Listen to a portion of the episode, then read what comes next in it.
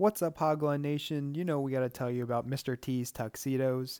Do you or someone you know have a wedding, formal, prom, or big event coming up soon? Well, lucky for you, we have you covered. Mr. T's Tuxedos has the best suits and tuxedos in the area and will have you looking your best for your big day. With their main store located in Minersville, PA, they also offer fitting services located in Center City, Philly, as well as on-site fittings at your preferred location. Make sure to mention that Hogline sent you when you visit in-store or reach out with an inquiry. To take a look at their catalog and for more information on all that Mr. T's Tuxedos has to offer, visit MrTsTux.com. That's MrTsTux.com. And remember, you only have one shot at looking your best. Be sure to take it with Mr. T's Tuxedos.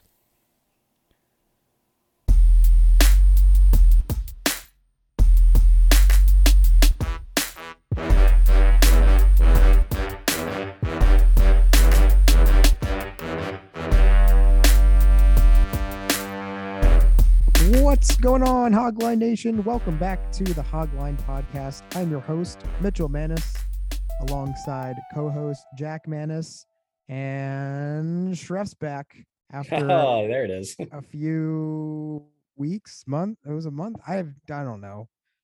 Maybe a month or two. 5 episodes ago. There we go. Just pulled it up. Shref's making his 39th appearance on the podcast today. We went over that a few minutes ago. How are you feeling, Shref? Good. I'm ready to go.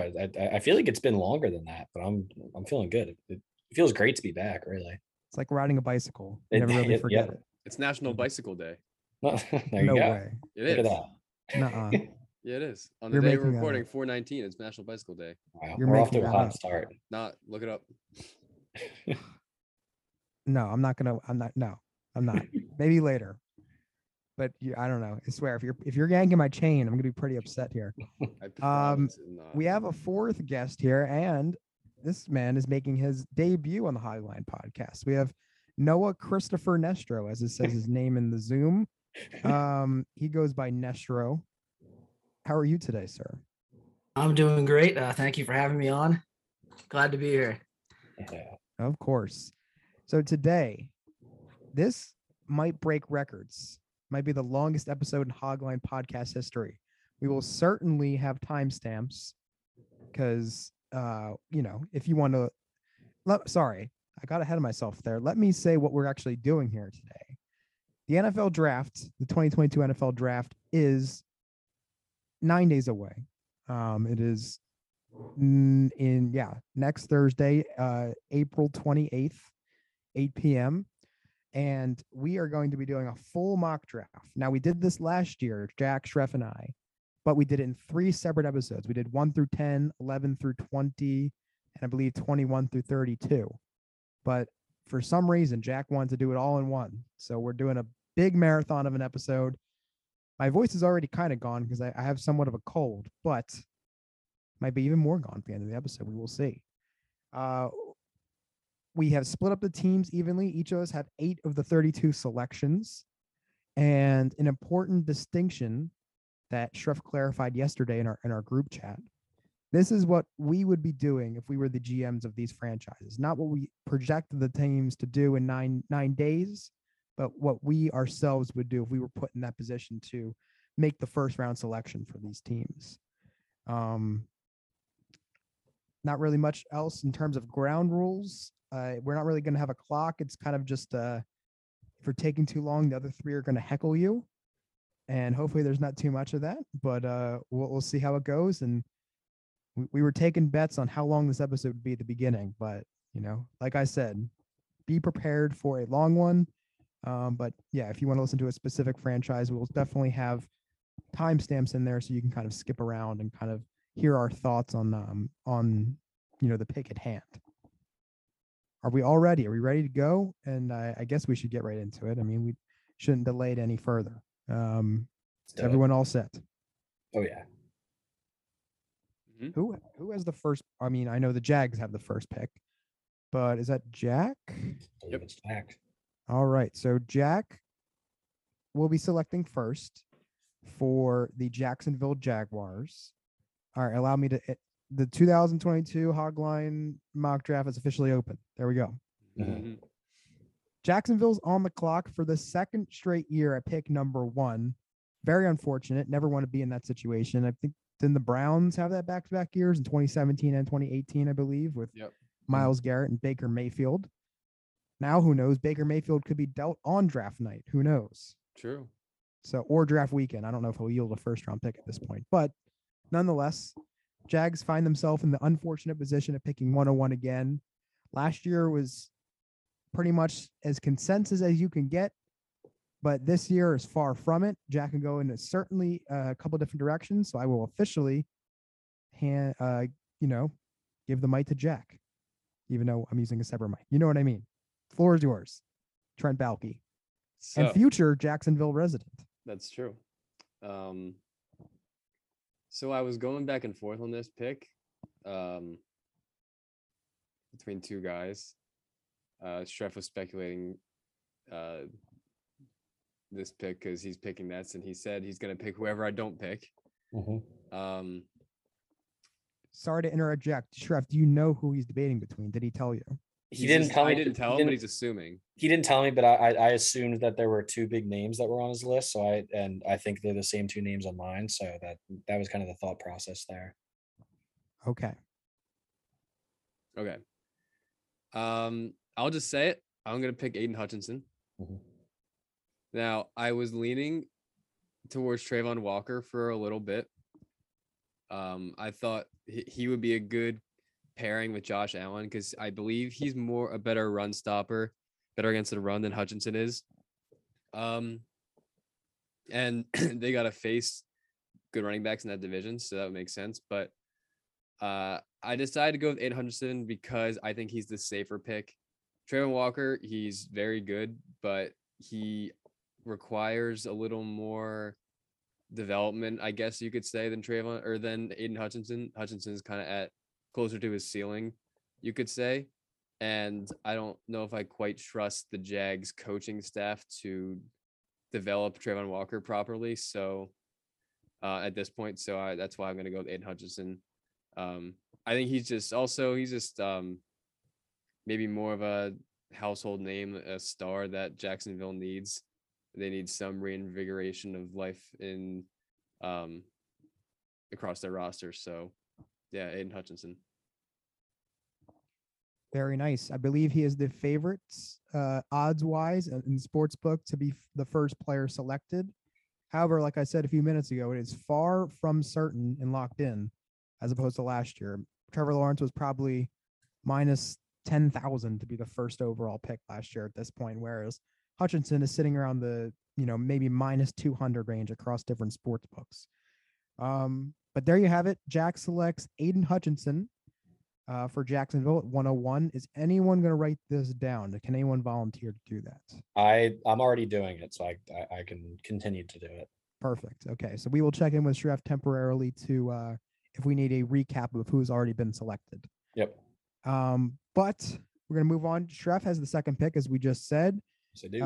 He has the Lions, and he will also be picking the Lions for their other first-round pick. So it's not going to go in perfect order in rotation here. It could be a little bit of a, like we said, Shref will be selecting for the Lions. I have the Texans later on, and that's next. So I'll be selecting both of them. Just wanted to say that as well. But the floor is yours at pick number 2. Thank you, Mitchell. So I will start by saying that I was correct. My hunch was correct. I assumed Jack was debating between those two. I said I was going to do whatever he didn't do. So I'll start it off by saying that I am going to take Travon Walker at number 2 here. So to start off, Lions, I'd say younger offense, but definitely more potential there than I think people maybe thought they were going to have. I mean, you have obviously DeAndre Swift is looking like he could be a like all-purpose back, like top 5-6 back in the league. Amon-Ra St. Brown had quite the year this past year. Definitely, I mean, as a podcast, talked about fantasy a lot, talked about a guy that came on late and ended up winning people's leagues. DJ Chark, signed him in free agency. Definitely like that signing for them. And obviously you still have TJ Hawkinson there. So looking at this team, the offense wasn't really on the top of my mind. And then if you want to get into the QB conversation, since this is what I would do if I was in the situation, I think Jared Goff, considering the team that they are and how far they still are away from competing, I think keeping Goff for another year, he's more than serviceable as a starter. I think he's proven that so far. So I don't think, especially in this QB class, I don't think taking one this high would be the wisest move. And then, I mean, looking at the defensive side, which is where I'm going towards with Walker, obviously, you can't really name many guys on that defense. I mean, like you have Jeff Okudah there, who they just drafted the other year, who seems like he could be half decent, but outside of him, I mean, you're not getting too many big names. And I think part of it with Walker too, that I like, is it seems like the Lions are kind of trying to build a little bit of a culture there. Dan Campbell looks like an awesome leader. I don't know, like X's and O's, what he's like, but just in terms of wanting to play for him, that seems like a type of guy that you're going to build behind. And all these guys that they have are kind of, I'd say, multi-year projects, to say the least. So Walker's a guy that might not step in and be like one of the best DNs in the league right off the bat, but he's a guy where if you have the right tools behind them, I think he can end up being a very good defensive lineman for them. So I'm going to go Travon Walker, and we're going to roll with that. I like it. Perfect. Yeah. Travon Walker, someone who has certainly seen his stock rise over the past, probably month or so, but especially he's gaining steam over the past couple of weeks, and each day by day, it seems he just is climbing up mock drafts. And I remember I saw one with him being mocked to the Jags maybe 3 or 4 weeks ago at number one. And I was like, what the heck? I thought it was pretty much going to be Aidan Hutchinson or maybe a tackle or something, but that's certainly not an uncommon thing to see in mock drafts mid-April here. Yeah, just as a little side, I was looking today or yesterday for some research. On April 18th, Charles Davis's mock draft has Walker going 1, Hutchinson going 2. So that it is, yeah, it seems like he's pretty much locked in at the top of the order, wherever that is. Perfect. And just a last thing on the Lions here. I completely agree. I love Dan Campbell. I think he's probably one of my top 3 or 4 favorite coaches in the league at this point. The other night I was just laying in bed late at night. I was watching Dan Campbell best interviews from 2021. So yeah, I love him. I think like you said, similarly, I don't really know how he is on a strategic standpoint, but in terms of just the emotional human locker room culture type perspective, he's definitely inspiring, to say the least. Agreed. All right, I have the third overall pick, as I said earlier, with the Houston Texans, and I think this may be a slight surprise. Maybe I mean, there's tons of different directions I can go. Clearly, the Houston Texans are a team with a lot of holes. Their offensive line was the 27th ranked PFF offensive line at the end of the 2021 season. Jack mentioned the gauntlet of AFC South running backs, and I don't think you can include Rex Burkhead in that list. So there's that. They don't really have much at anything really besides Brandon Cooks on the offensive side of the ball. The defensive side of the ball is along the same lines, completely void of talent. So they're in a true position to take best player available. Now, this was not a decision I took lightly. There's a lot of different names that I could go in, directions I can go in, as I said. However, I'm taking a player that's one of one, a player that is fading, I guess, as we're getting closer to the draft, and is, in my opinion, unnecessarily falling down mock drafts. Now, I know mock drafts are far from the end-all be-all, but I'm taking safety out of Notre Dame, Kyle Hamilton, because there are many good tackles in this draft. There's only one Kyle Hamilton in this draft. I think the concerns are completely overblown. It seems like from everything that I've looked into, the only main concern people have is his slow 40 time, but I could not care less about it. Ed Reed's 40 time. I looked up notable safeties 40 time. Ed Reed, 4.57. Cam Chancellor, 4.69. The list goes on and on.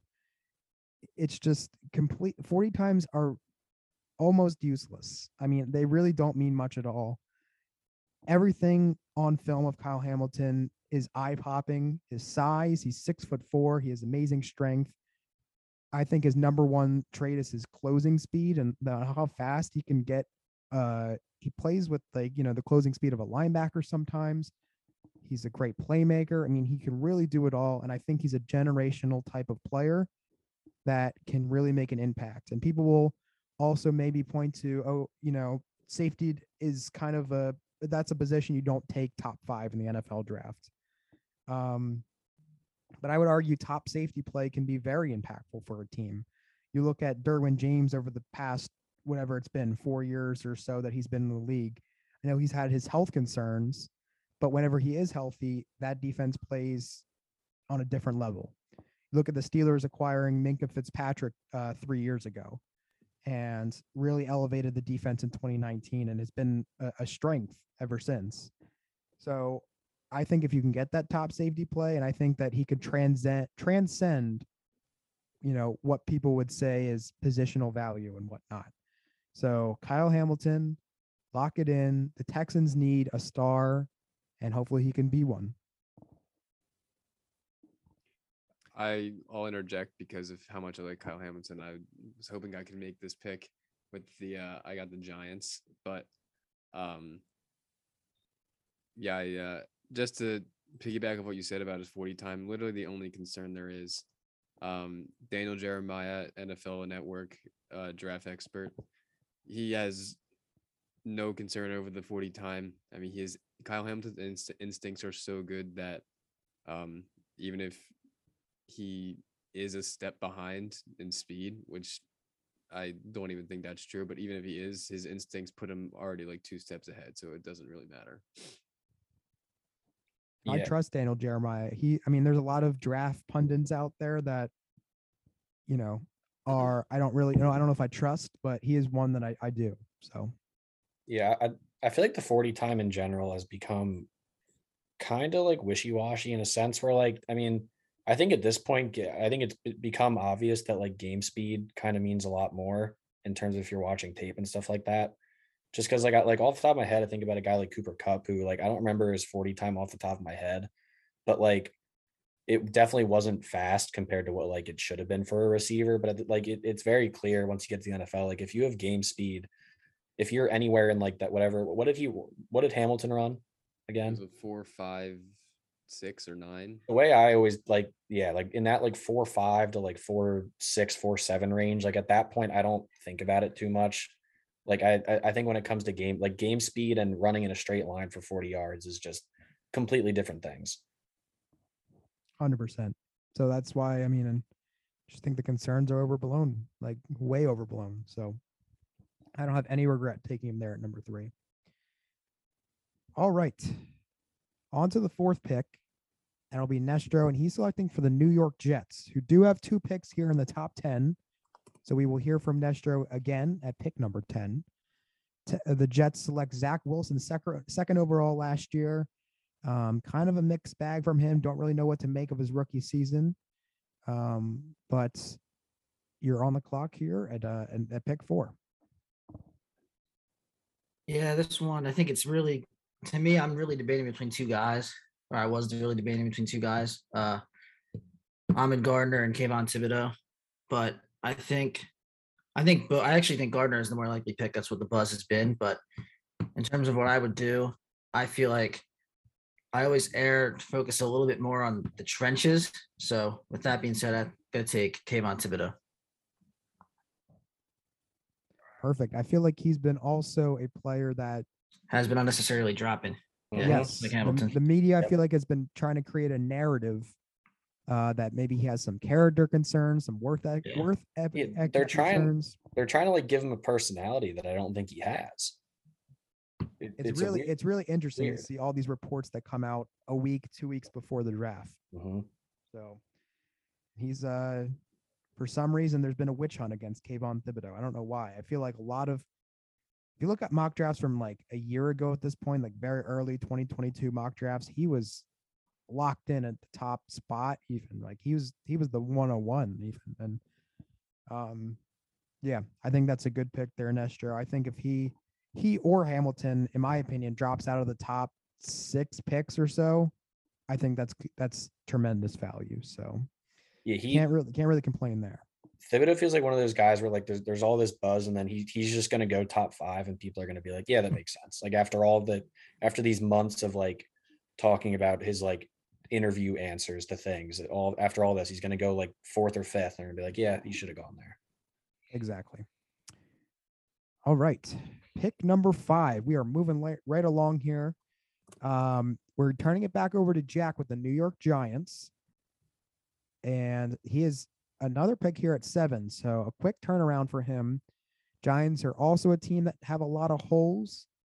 And they bring in a new GM and they bring in a new coach in Brian Dable. So what's the new management going to do in their first draft here, Jack? Well, if I were new management, as you said, Giants have a lot of holes. And a little bit best player available I'm going to go with here. I'm going with Evan Neal.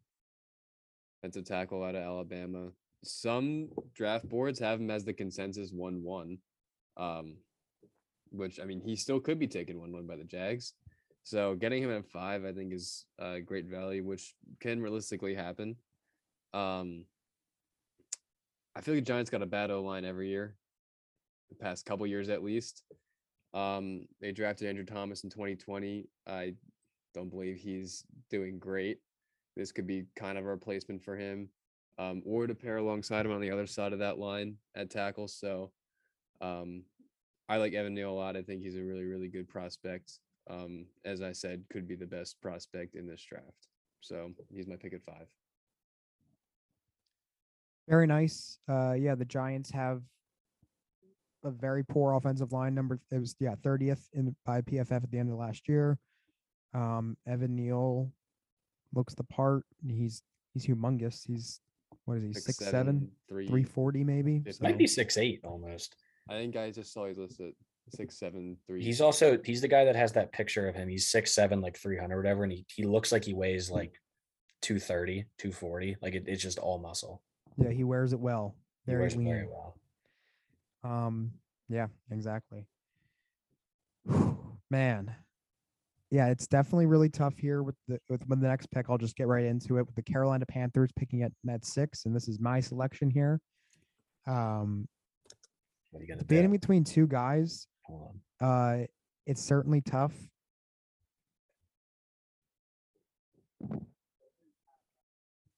I think I got it. I got my pick. Pick is in. The Carolina Panthers with the 6th pick are going to select Ike Ekwonu, tackle from NC State. Carolina Panthers, similarly to the New York Giants, very poor offensive line play in 2021. They were 2nd to last in PFF rankings.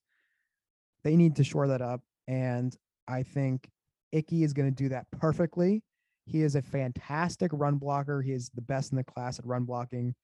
Pass pro, it's not a liability, but by any means, but he certainly needs to develop in that regard. But you look at the Panthers, they want to hopefully get back to running the ball, health permitting with Christian McCaffrey. And this is definitely going to be a solid investment in the right direction.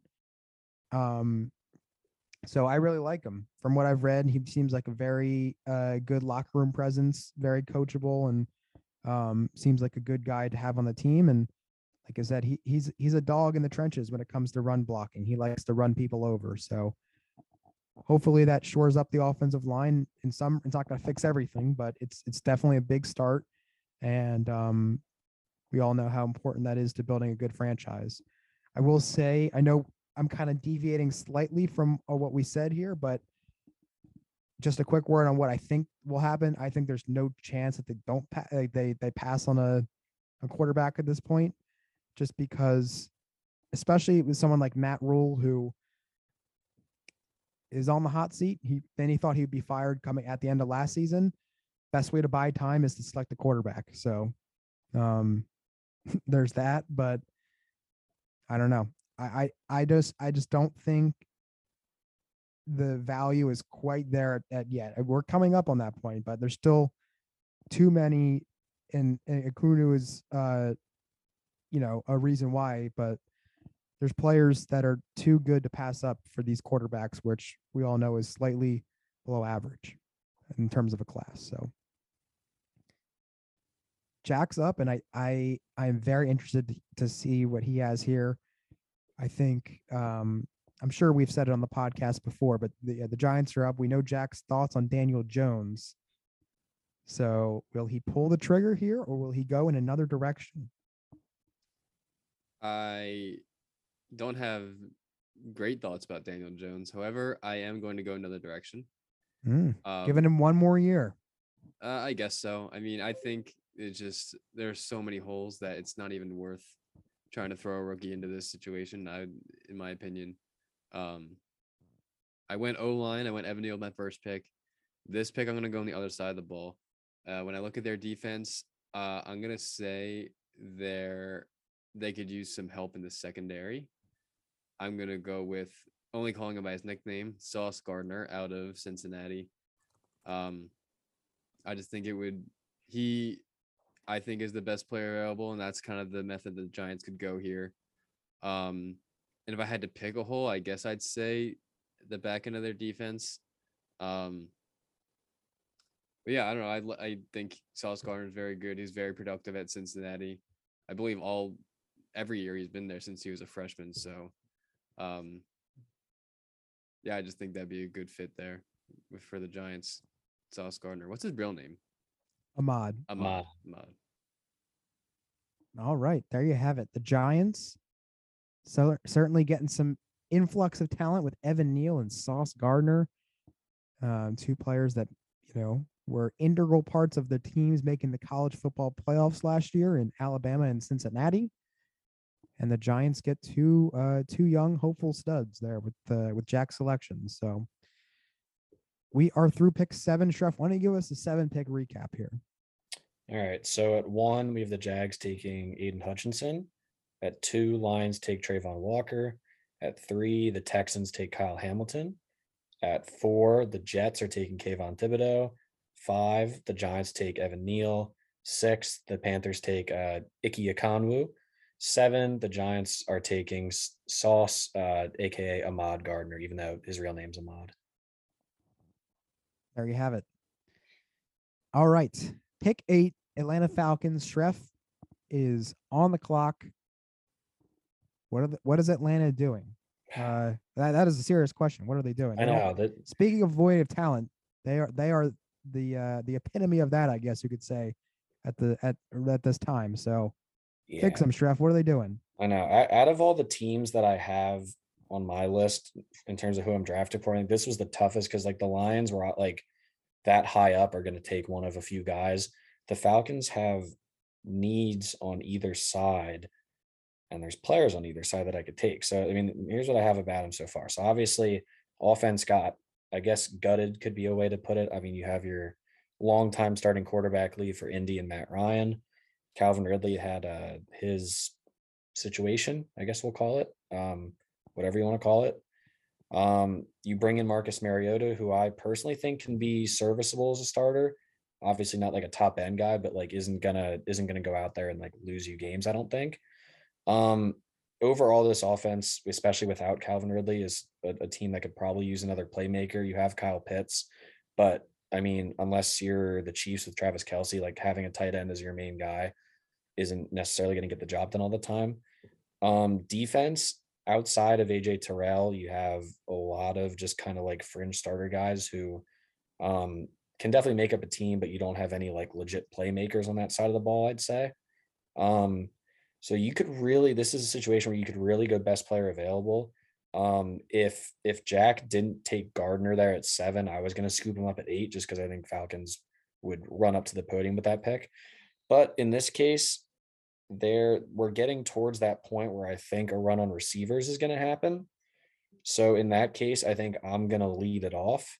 And if I was going to put my money on one guy that I think has the best chance of working out, I'm going to take Chris Olave with this pick for the Falcons.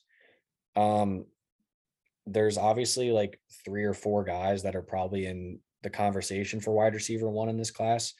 Olave to me seems like the most sure guy. It feels like a guy that can kind of do it all. And obviously you're coming from the Ohio State program, which has been known to turn out receivers year after year. So I'm going to take Olave. I think he's going to help the Falcons a lot. I think it gives them a building block for whatever QB they decide to go with, either whether that be Mariota for this year or if they decide to bring one in later on in the year, whatever that is. But I think Olave gives them a solid building block on the outside.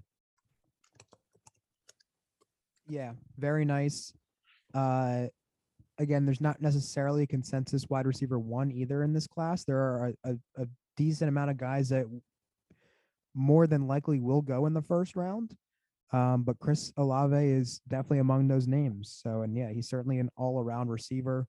And Jack, what was it a couple episodes ago, we were talking about the Falcons' lack of talent at the wide receiver group. Remember how we said we were trying to name them? And I don't know if you could pull it up, their depth chart currently, but it's a scary list because we were thinking like Russell Gage, but they don't even have Russell Gage anymore. He signed with Tampa Bay, so it's really scraping the bottom of the bag. Zacchaeus, Demiri Bird, Auden Tate. Chad Hansen, wasn't that a name? Chad Hansen. Oh, is he there now too? Frank Darby, Kadarrell Hodge, Austin Trammell. Right. So yeah, receiver's the pick. That's for yeah. Yeah, certainly need something there. Yeah, Olave and Kyle Pitts. That's a decent start there to replenishing that core that was decimated by, unfortunately Calvin Ridley's had some mental health issues, we'll call it. Mm-hmm. They're one of those teams up top that just need playmakers, whatever position that's at. This was another spot where if you didn't take Hamilton at 3, if Kyle Hamilton was sitting there at 8, I probably would have pulled the trigger. That would have, obviously, because I picked him at 3, but that'd be a smash pick for me. Knowing that Jack was going to take him either way, then didn't make a difference. But yeah, right. All right, I am up here at number 9 with the Seattle Seahawks. I did want to say one quick word on my Panthers ideology there with going with Icky at pick number 5. If I were the GM, I would not feel comfortable going into the season with Sam Darnold. So I would, even though it's not a massive upgrade, I would certainly look into, acquiring Baker Mayfield perhaps or Jimmy Garoppolo, just because like I said, they're not people that are going to elevate you a lot, but certainly more than Darnold. I think it's worth looking into them from perhaps a second round pick or something like that. So just wanted to share that snippet because I forgot to, because I didn't want people to think I was neglecting the quarterback position and just comfortable with going with Sam Darnold, because I just don't think he's it at this point. But at pick number 9 for Seattle, similar to what Shref just said for the Falcons, the Seahawks lose their starting quarterback, Russell Wilson, who is there for 10 years, 2012. So, 10 seasons. Pretty much played every game except last year. He was out for a few weeks, but, it's hard to even really think about the Seahawks without Russell Wilson at the quarterback position. I mean, I was 13, you guys were like 11 or 12. So it's certainly been a long time. But I did say when the Panthers were there, I thought there were certainly non-quarterbacks that were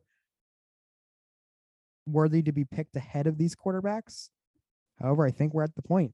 The first quarterback is going off the board, the Seattle Seahawks, and that'll be Malik Willis, quarterback out of Liberty. And this one he's a very polarizing prospect.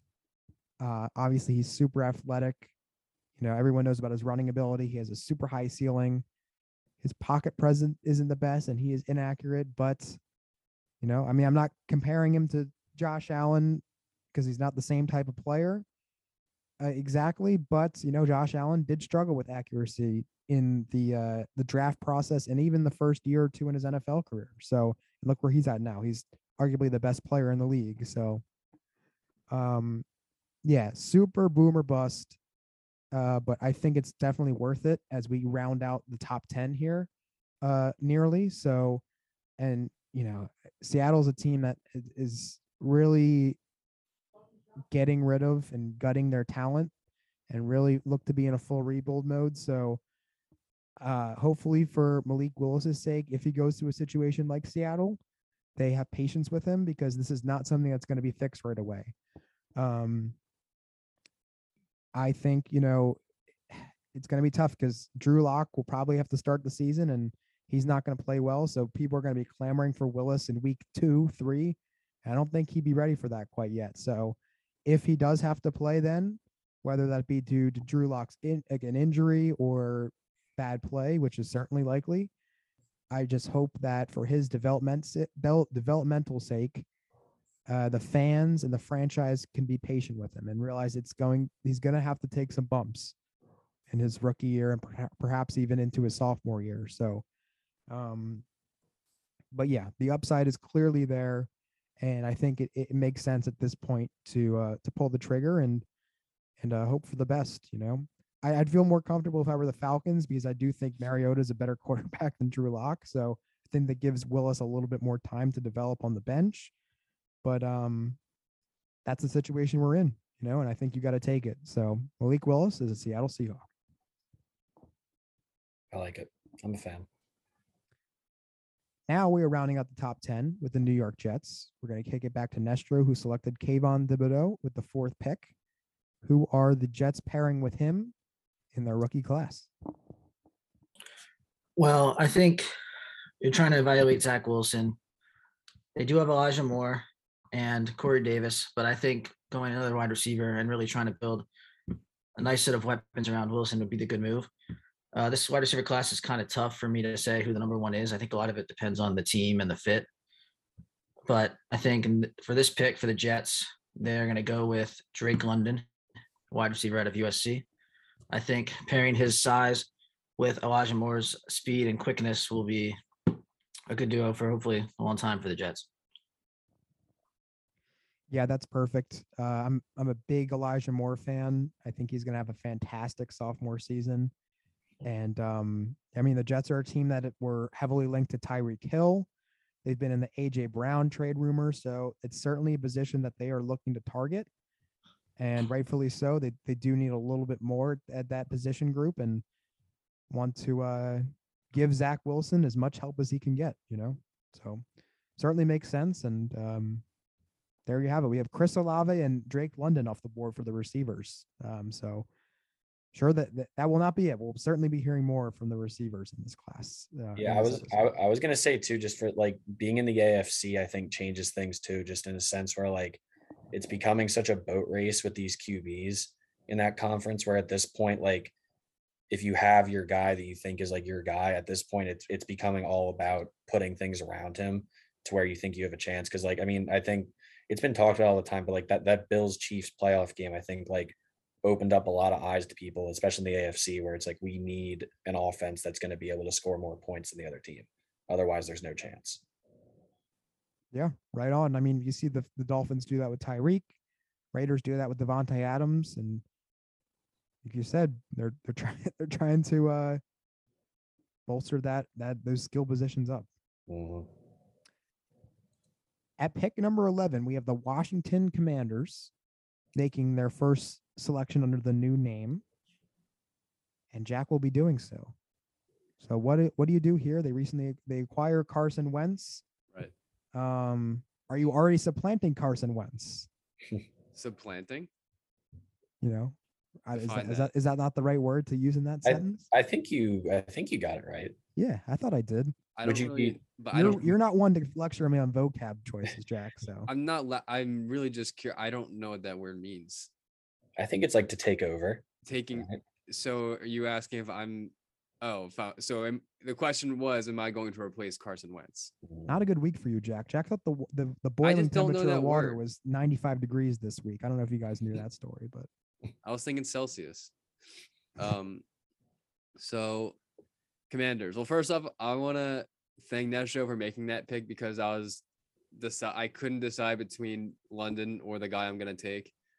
I'll talk hypotheticals. If I were to take London, I think that'd be a good fit there, because they give Carson Wentz another weapon, and they really don't have much out of McLaurin. Curtis Samuel, I think, is still there. And adding a receiver like Drake London with his size, I think would be a great fit there. So obviously, in this case, London's taken. So if I were selecting for multiple rounds, I'd target a big receiver for them in the second or third. This pick, I am looking to protect Carson Wentz, and they recently lost Brandon Scherff, who all-pro offensive guard. And while I'm not going to select a guard per se, I'm selecting center Tyler Linderbaum, just to add reinforcements to the inside part of that offensive line. And I think he's a great pick to do so. I believe he's universally considered as definitely the best center prospect in this draft and for several drafts prior as well. So I think he would be a great pick for the Commanders to give Wentz some protection to help him best thrive in Washington in year one. Certainly a great pick. Very explosive, versatile. I believe he has some guard capabilities too. So I think you can slot him in at guard too if you need to. Unanimous All-American. And I think that's a fantastic pick. So definitely need to replenish the interior offensive line in Washington. All right. Pick number 12. We have the Vikings, and that will be we're throwing it back to Nestro here. Vikings are a team that disappointed, and they extended Kirk Cousins. I'm not mistaken, right? They extended him. Give him a 1-year, $35 million deal, something like that. Yeah. Okay. So Kirk will be back. They bring in a new coach, Kevin O'Connell from the Rams. What's Minnesota doing here, Nestro? I think this pick's actually pretty easy for me here. I think the Vikings' biggest need is a corner, and I think arguably the best player on the board would be LSU corner Derek Stingley, and that's what the Vikings are going to do. Simple, best player available meets need, perfect value. Agreed. Yeah, I was waiting for him to go. Good pick. He was due. Yeah, he's someone who has slid a little bit, and I think the concerns are slightly more valid than a Hamilton or Thibodeau, just because health has been a concern with him over the past two seasons. He has that Liz Frank injury in his foot, but removing that, there's not really much to say other than him. I mean, he was pretty much the best corner in 2019 with that championship team, and I think if he could have entered the draft as a freshman, I think he still would have been like a top 10, top 15 pick. So, the talent is certainly there, and hopefully that health can hold up. And at this point, we're getting to nearing the middle of the first round. That risk is certainly worth it at that point. So, all right, moving right along here. I have the Houston Texans at 13. I picked Kyle Hamilton for them at 3, and I know who I'm picking right away here. I am going with tackle out of Mississippi State, Charles Cross. I think there's a clear tier break after these top three tackles with Akumu and Neal and Cross. I think all should be worthy. They could be worthy of top 10 selections. So to get Cross a little bit later at pick 13 is, I think, represents good value. The Texans offensive line regressed from 2020 to 2021. They were 23rd in 2020 PFF ranked, and then they ranked 27th at the end of 2021. That could be due to Laramie Tunsil only playing 5 games. I think that is a decent factor in that regression there. But if you add Charles Cross, I think at that point you have, hopefully, if Cross develops to what we think he can, to very above average tackles, and that's really going to shore up that offensive line. And I feel really happy if I'm Houston to get a who I think is an absolute stud on the defensive side of the ball, and who can develop to a very good offensive tackle in Charles Cross, and protect Davis Mills this year. And if he doesn't work out, I think the Texans could be in position to get Bryce Young or CJ Stroud in next year's draft. And at that point, you're not going to complain if you have 2 really good tackles. So that's a really good starting point to reinforce that offensive line. Mm-hmm. Sorry, if no one has anything to say, I do have something to say on that narrative of 2023 quarterbacks. Please do. I've heard a lot of talk in the media about how this quarterback class in 2022 is mediocre. And I think that sentiment is somewhat valid. It's not this class that has a surefire consensus top three or top overall pick. There are some intriguing guys, which we already talked about Willis a little bit, and I'm sure we may be talking about a few more later.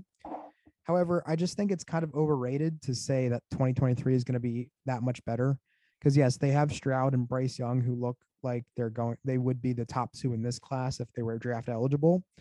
However, looking into it, I don't really know if there's that much behind them. And for the narrative of teams just say, oh, we'll wait till 2023 to address the quarterback position in the draft. If you're not a top two pick or a top three pick, I don't think you're going to be getting one of those guys. So if you're a team like, we'll get to Pittsburgh later on, and I'm sure, Jack and I have a lot of feelings about that, but I've seen some fans say, oh, we'll just draft a quarterback next year when the class is stronger. Well, I don't think the Steelers are going to be bad enough to get one of those guys. So I don't know. I just wanted to mention that, because I just think I don't think people are realizing how bad you're going to have to be to get those top echelon guys of next year's class. Texans could be that, though. So there could actually be a team that could pick in the top three. Yeah. True. All right. And all right. I forgot who was picking now, but we have Nestro picking for the Baltimore Ravens at pick number 14.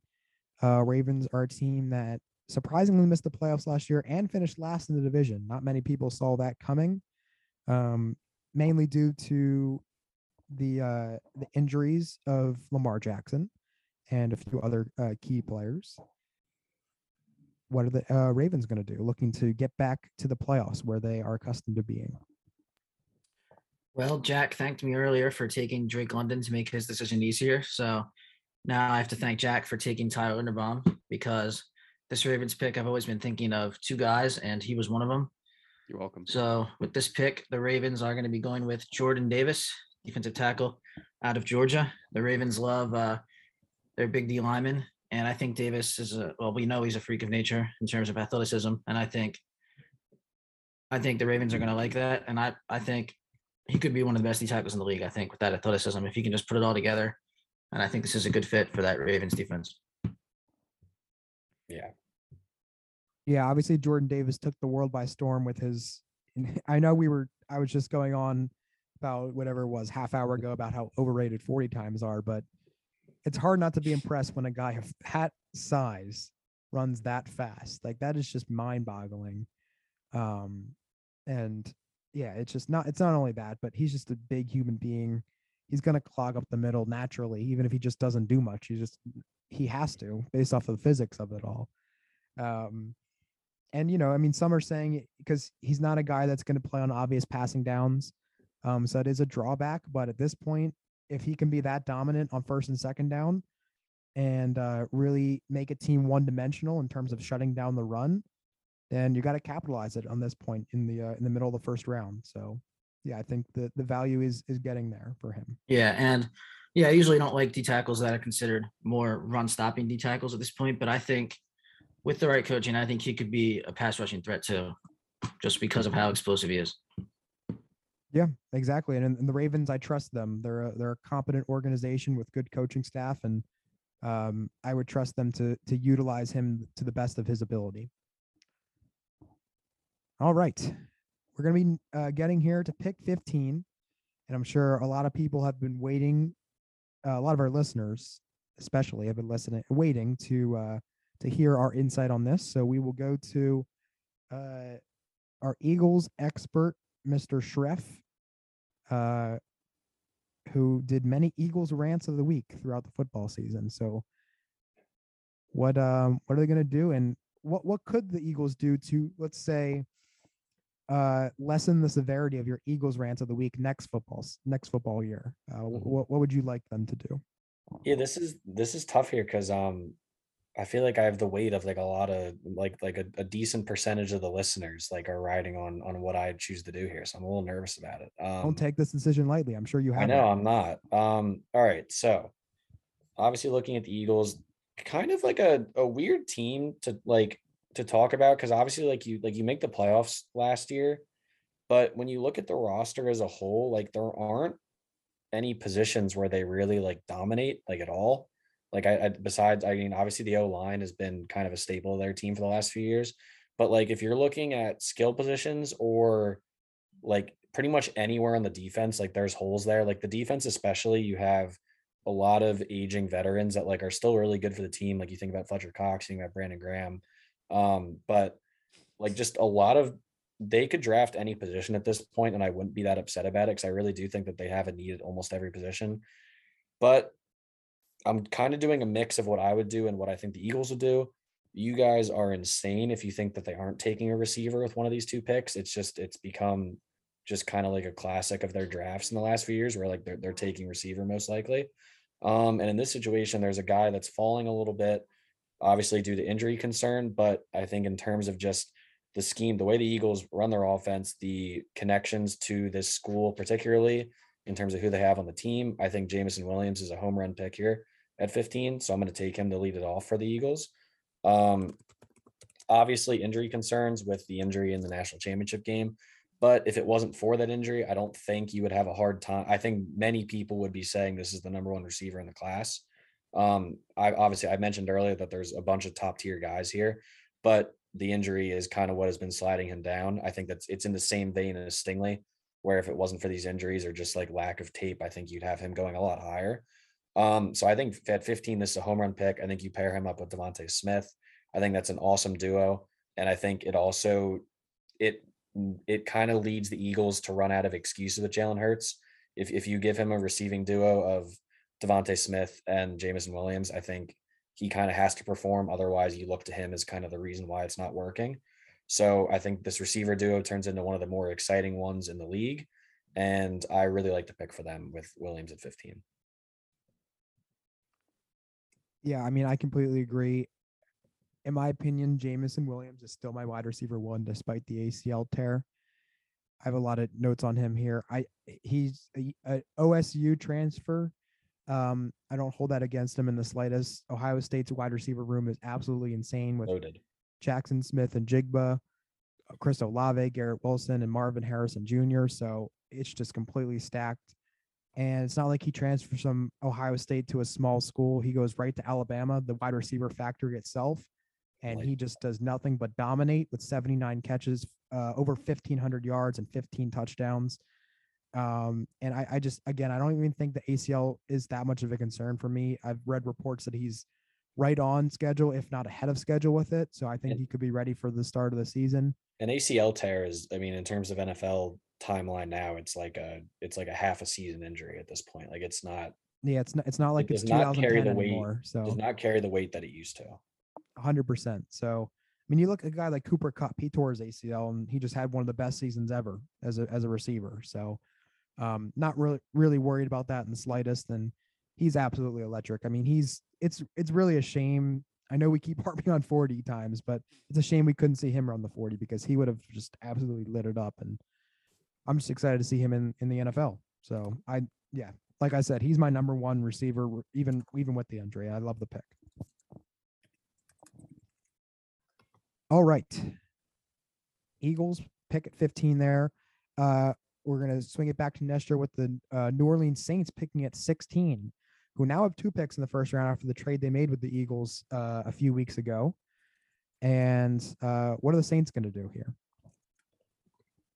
Yeah, this is a tough one. I'm still not really entirely sure why they made that trade. I guess because, one, it could be that they're trying to trade up for a QB where they think they need to secure one of the QBs, or it could just be that they feel like they have a lot of big needs. I mean, I know their top needs right now are left tackle because they lost Teron Armstead to Miami, and they desperately need a wide receiver. I'm not sure yet. I just don't love the quarterback class after Willis. If he was here, I would definitely pull the trigger, but I might circle back around on that at 19. But after Williams going at 15, I feel like the Saints need to secure their receiver, and I'm going Garrett Wilson out of Ohio State. There you have it. Pair him with another former Buckeye and Michael Thomas. So hopefully Thomas, doesn't get injured this year and gets back to being a pillar of health. And you know, give Jameis Winston the wide receiver core that he needs. So, hey, if he has an impactful rookie season, then this could be turn a position of weakness into a position of strength. Shref, why don't you give us a recap here, as we are officially halfway down the first round through 16 picks. Do you want me to start with 8 with the Falcons, or you want me to go straight through? Whatever you want. Go with the Falcons. I want to do a recap at the end, getting everything. Okay. All right. So Falcons took Chris Olave at 8. Seahawks go Malik Willis. Jets take Drake London. The Commanders take Tyler Linderbaum. Then the Vikings at 12 go Derek Stingley. Texans go Charles Cross at 13. Ravens take Jordan Davis at 14. Eagles take Jameson Williams at 15. And then the Saints take Garrett Wilson at 16. Perfect. Thank you. You're welcome. Jack is on the clock as the GM of the Los Angeles Chargers, who just missed out in the playoffs last year, coming down to the very final game of the 2021 NFL season with a loss to the Raiders in overtime. What are the Chargers going to do? Obviously, they have the quarterback position locked up for, health permitting, the next 15 years or so. And still with the luxury of a rookie contract with a superstar quarterback for the next year or two. What are the Chargers going to do to ensure a playoff berth next season? So me and Mitchell talked about this, I think, in the free agency episode. I think the Chargers have a pretty glaring need, and that's their rush defense. They need more playmakers up the middle, interior defensive linemen, or inside linebackers. They were third worst against the rush last year, and I really do think that's their only glaring hole. Like, their secondary on paper is looking really good at the free agency. They're going to need in that division with all the wide receiver quarterback threats they have to deal with. But I'm going to go with the run stopper here, guy who his teammate was already selected, same position as Jordan Davis. I'm going to go with Devontae Wyatt, defensive tackle out of Georgia. I want to say, I could be wrong. I want to say like he was, maybe it was just like closer, or I want to say Wyatt was even consensus a little higher than Jordan Davis was pre-combine, after Jordan Davis lit up the combine. But I'm looking here, and their 40 times are the same. If not, I think Wyatt was 4.77 and Davis is 4.78. I mean, I guess Davis is a little bigger, so that's why his is probably a little more impressive. But I mean, still, it's the same time. But regardless, I just think Wyatt's a pretty well-rounded prospect at defensive tackle. I think he'll just be a good player for them, and they desperately need that fit there. So I'm gonna go with Devontae Wyatt. I'm looking at his draft profile here, or a scouting profile at Shref, and he's got fluid hips. Oh, I love fluid hips.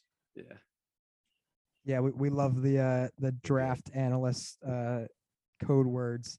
I saw one, I don't remember who it was, but buttery hips. Oh, I like buttery that. Hips is great. That's a good one. Yeah, we haven't even gotten into poise or anything yet, because we haven't talked about many quarterbacks. So poise hopefully is coming up soon. Right, and I just want to have a quick comment on how, I mean, clearly because they won the national championship, but how unbelievably stacked the Georgia front seven is. Mm-hmm. I mean, you got Travon Walker, Jordan Davis, Wyatt, and another guy who we haven't even mentioned yet, which I'm will more than likely go in this first round here, in Jermaine Johnson. He was a Georgia transfer, so he didn't play with them last year, but imagine if he was still there. I mean, that is just, oof, man, that is scary stuff. So there's no wonder why they won it all. All right, so we're moving right along here. We're going to back to the Philadelphia Eagles of pick 18. Shref picked Jameson Williams at 15 for the Eagles, and he's had a lot of time to think about this. But don't leave us in suspense anymore. Who is going to be the Eagles' second selection of the 2021 draft? Yeah, it's go time now. I'm debating between a lot of different guys. Because as I said before, on the 15th pick, you could kind of take a guy anywhere, and I think it would be a fine pick because they could really use people everywhere. But I think the main factor that's kind of overriding me on this decision is that, as we said at the beginning, it's what we would do and not what the actual team would do. So in this case, I'm going to take a guy that, as Mr. Nestro knows, as someone who I've been in communication with over these things, there's one guy that, like, over the last however many months has been, like, at the top of my board. And the reason why I specified that this is what I would do, not what the Eagles would do, is because the Eagles have a history of not drafting this position in the first round. That position would be linebacker. You look at this team, obviously you could certainly use some secondary help. You could probably use another pass rusher, but at the end of the day, the Eagles linebacking core has been something that has given me nightmares over, I couldn't even tell you how many years. And it's simply because they have a lack of talent at that position. I mean, it's come to a point now where Alex Singleton is the guy that we're, like, trying to, like, champion as a starting linebacker, and it shouldn't be that way. So in this case, I'm going to take a linebacker, but I don't think I'm taking the guy that many people would expect me to take. I'm going to be taking Devin Lloyd with this pick. If I was going to list you guys, like, a top 5 list of, like, my favorite guys in this draft, he might be number 1. And I think part of it is just mainly because of the fit. I mean, the Eagles have been, like, starving for someone who can kind of anchor the middle of the field there for them. And I think especially over recent memory, it's become apparent that you need these middle linebackers, or these linebackers in general, who can cover the run, cover the pass, kind of do it all just based on athleticism. You look at a guy like Fred Warner, Bobby Wagner, someone that kind of, like, started that off, I think, and, like, kind of made it known that there was a need for some of that position. But a guy like Fred Warner stands out. A guy like Devin White stands out, even like a Deion Jones, someone of that nature. But Devin Lloyd just flies around the field, can kind of make tackles anywhere on the field that he wants to, does it all, can cover well. I just think you put him in, you plug him in the middle of that defense. I think he gives you a legit anchor for however long he wants to be there. So I'm going to take Devin Lloyd, and I am very happy with myself with that. Yeah, that's a fine selection. I've been hearing that the NFL circles are higher on Lloyd than the NFL draft community. So would not be surprising to me, at least at all, if he was a top 15 selection, really. He seems like he's a pretty solid player overall, and addresses an area of need for the Eagles, like you just mentioned. So I think that that makes a lot of sense. All right, number 19, the New Orleans Saints, their second selection. And Nestro picked Garrett Wilson with the Saints for number 16. Who are they picking here at their second spot? Yeah, this pick might start an argument. I'm going with the quarterback. Oh, boy. I think, to me, Malik Willis is the clear number 1, and he's gone. And then after that, I'm just not a huge fan of any of these quarterbacks. And I feel like, to me, I'd rather take quarterbacks that I feel have the highest upside. I think right now, Kenny Pickett probably is the second best right now. But I just don't think his upside is all that high. Maybe that'll have some arguments in here. So maybe I'm crazy, but I'm going with Desmond Ridder, quarterback out of Cincinnati. I think he's the most athletic of the quarterbacks left. I think his arm is I think overall, I think he has a pretty high upside. Maybe he's a bust, maybe not, but I'd rather bet on the upside and the tools. And Shref, bonus for you, I think he has the best boys in this class, potentially. I was off on that pick until you mentioned that. Now I'm on that. Wow. All right. This is great. Well, I will say for Ridder, too, definitely a guy in terms of NFL draft hype has the last, like, week or so has shot up boards. So it would not be a surprise for him to go this high. I do feel like if we were doing what they would do, I do think there's a good chance they would take Pickett. I agree. But all right. So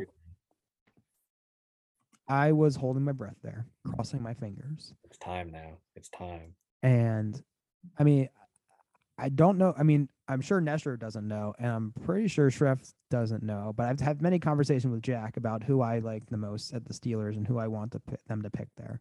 He was just taken. And he was on Jack's reaction. He was just taken. I'm not going to be. Oh, you were. Oh no, Mitchell. I am falling in love with Desmond Ridder. Oh, Mitchell. The more I watch, the more I look into him. I just don't get it. I mean, I think he's going to win the most games in this class. And he just, someone mentioned, I don't know who it was, but having a blind resume with him and Dak coming out of college, it is so similar. One of Jack's favorite quarterbacks, Nestro's team's quarterback. And I wrote down some of the stats to have a blind comparison. Dak coming out of college completed 62.8% of his passes compared to Ridder's 62.1%. So within 1% of each other. Dak, 9,376 passing yards. Ridder, 10,239. Both four-year starters. Or, yeah, four-year starters. Well, I know Ridder was a four-year starter. I believe Dak was too. Dak, 70 touchdown passes to 23 interceptions. Ridder, 87 touchdowns to 20 interceptions. Dak, 2,521 rushing yards and 41 rushing touchdowns. Ridder, 2,100 rushing yards and 28 rushing touchdowns. Ridder is super smart, super athletic, experienced, and he's confident. And he was 44-6 as a starter. He elevated a Cincinnati football team that had, I believe, 2 losing seasons before he came there, and possibly more. I don't even know, but in contention every single year. He took the only non-Power 5 school to the college football playoffs, and it's since 2014 since it's been a thing. He's going to win games in this league, and I really don't think there's many glaring weaknesses in his game. And he's a better thrower of the football than Malik Willis by far. And he ran a 4.52 40. So he's super fast, super athletic. He can run the ball. He doesn't resort to that as much as Willis does, who I think who relies on his athleticism way more than Ridder does. He wants to win from the pocket. And he just has, I know it's cliche to say, but he has that it factor. And again, I think maybe I'm emotionally blinded because I don't know. I just think he's just more life experience than these guys. He has a kid, he's a father, and he's just I don't know. He's just built different. I don't know what to say. And I just went on and on about him. He's not even the pick I just made because that's who I was expecting and wanting to pick. And being about how I mentioned it before we started recording, being thrown for a loop. This is the definition of that. I'm being thrown for a loop. But the show must go on. I have the Pittsburgh Steelers at pick number 20. And with the 20th pick, the Pittsburgh Steelers will be selecting cornerback out of Clemson, Andrew Booth. The Steelers desperately need help in the secondary. I mean, if we drafted Booth and signed Tyrann Mathieu somehow, I know that might be wishful thinking, and I feel like if it hasn't happened already, it might not happen with Mathieu in terms of free agency. But we really need to shore up the secondary, and I think Booth's the guy to do it. I think he's the third best corner in this draft, outside of the top two guys in Gardner and Stingley. And I feel very confident with this pick here, and I think he'll be a nice solidifying piece to a defense that struggled against the run last year, but had some injuries in the interior and need some depth at the corner position. So I'm going with them, and I am trusting in Mitch Berg to take us back to the postseason, because I think that I believe in Trubisky enough to have him hold down the fort for at least this year and possibly beyond if he plays well enough. Sorry to break your heart, guys. Ridiculous.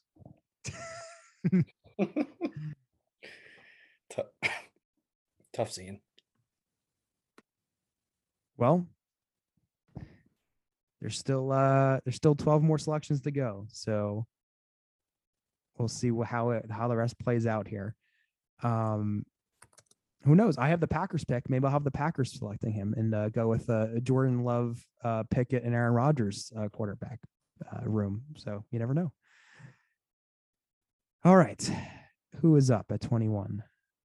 That is Shref with the New England Patriots, who made the playoffs last year, got embarrassed by the Buffalo Bills, Who are they going to select here? Yeah, this one. Sorry, can you talk like Bill Belichick for this pick? Oh yeah, sorry. We're on to the next pick. No, but I'm gonna. I think I'm gonna reach a little bit on this one. I think, and I think that's also something that the Patriots have always done. So it kind of always fits in. But obviously they did go out, and I believe they're the ones who got Devontae Parker, correct? If I'm not mistaken. Yep. So that obviously gives them a little bit of a bigger threat on the outside. But at the same time, I mentioned this when Nestro took Drake London to the Jets, but I think the AFC is kind of becoming this boat race where if you don't have your QB and you don't also have a receiver that you think could turn into one of the top guys later on in their career, even if it's not right now, you see all these teams spending draft capital and other like players, picks, whatever it is, to get these guys. So I'm going to give the Patriots someone a little bit younger that they can rely on a little bit as more of a playmaker, kind of get the ball in his hands and let him do his thing. So at 21, I'm going to take Skyy Moore for the Patriots here. I am a big Skyy Moore fan. I think definitely not part of like that first tier of receivers that's up there, but someone who I think in the long run can end up having one of the better NFL careers. There's definitely another receiver here that hasn't been taken yet that I'm sure could even go with this very next pick. But I'm taking Moore here just because I think I like the way he fits in more with this offense that the Pats have going for him. You obviously now have Parker as kind of your go up and get it guy, but now you bring in Moore as someone where the Patriots, I feel like, I don't know if this is true based on their scheme, but in terms of watching them play, they feel like a team that's always closer to the line of scrimmage in terms of where their action's happening, whether that's running the ball or kind of more quick throws. And I think having a guy like Skyy Moore where you can just kind of get the ball in his hands, let him do his thing, obviously not on like a Tyreek Hill level, but kind of the same idea of let's get him the ball and let him do his thing, I think could be tremendous for Mac Jones going into year two. And I think it gives him a little bit more of a like more of a safety valve where if you need someone to give it to Skyy Moore, let him do his whatever he does, whatever Skyy Moore does. So Skyy Moore at 21. Interesting pick. Not what I would have done, but there's another receiver there that I'm sure could go with the very next pick, but that's, you know, that's what I'm feeling. Yeah. Hopefully for the Patriots' sake, if they did decide to go in that direction at wide receiver, it works out better than years past. I mean, most notably and most recently, you think of N'Keal Harry, and yes, that is certainly a soft spot in my heart, considering I took him 104 in our dynasty rookie draft in 2019. And right after him was picked DK Metcalf and AJ Brown in a rookie draft. So that's really rubbing salt in the wounds there. And I'm very sensitive when it comes to Patriots wide receivers. So hopefully for Skyy Moore's sake, it works out better than Mr. Harry, who is still finding his way in the NFL. And, you know, who knows if he will at this point, but agreed. All right. At pick number 22 is the Green Bay Packers. And I will be making the pick for them. And they have two picks after trading Devontae Adams to the Raiders. So this would be the Raiders pick at 22. And I will be picking edge rusher out of Florida State, Jermaine Johnson. Yeah, it was due. Great size, elite production. He had 70 tackles, 17 and a half tackles for loss, and 11 and a half sacks. Super fast. I mentioned he was a Georgia transfer, and he was 2021 ACC Defensive Player of the Year.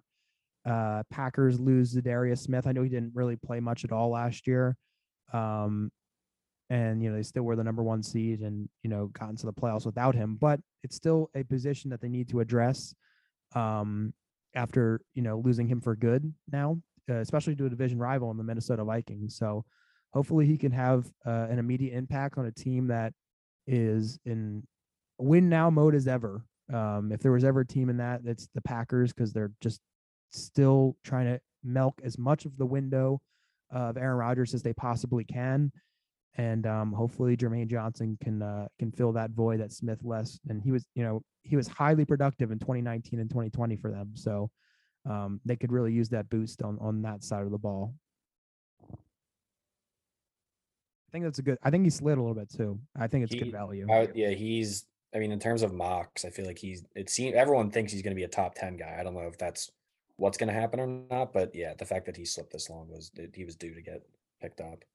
Yeah. I was certainly not expecting him to pick here. It was wishful thinking. I was really hoping he would, but definitely expecting him to go in like the high teens. So very happy with that one.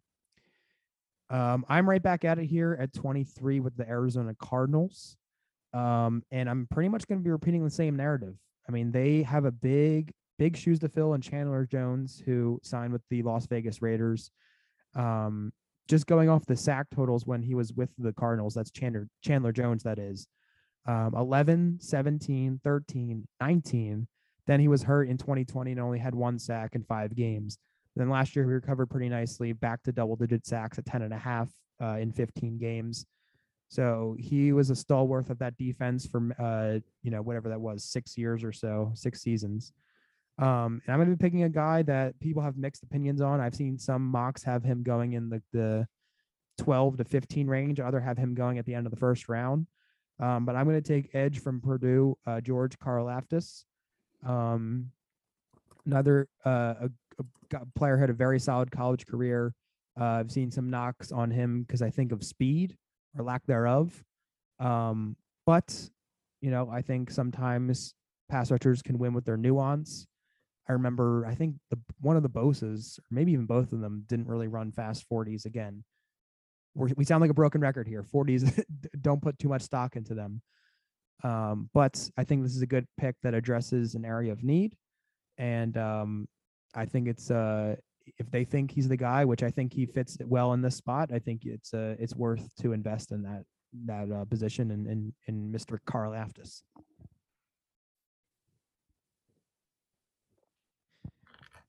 All right, pick number 24, and we have Nestro picking for the Dallas Cowboys, his favorite team, as he wears a Dallas Cowboys star on his hat there. You have full reins here. What would you like your squad to do in the first round at pick number 24? Yeah, there's two names I keep coming back to this whole pre-draft process for the Cowboys that I think could realistically be there, that they might take, and that is Treylon Burks, wide receiver from Arkansas, and Zion Johnson, guard from Boston College. I anticipated taking Zion because I wasn't sure if Burks would be there, but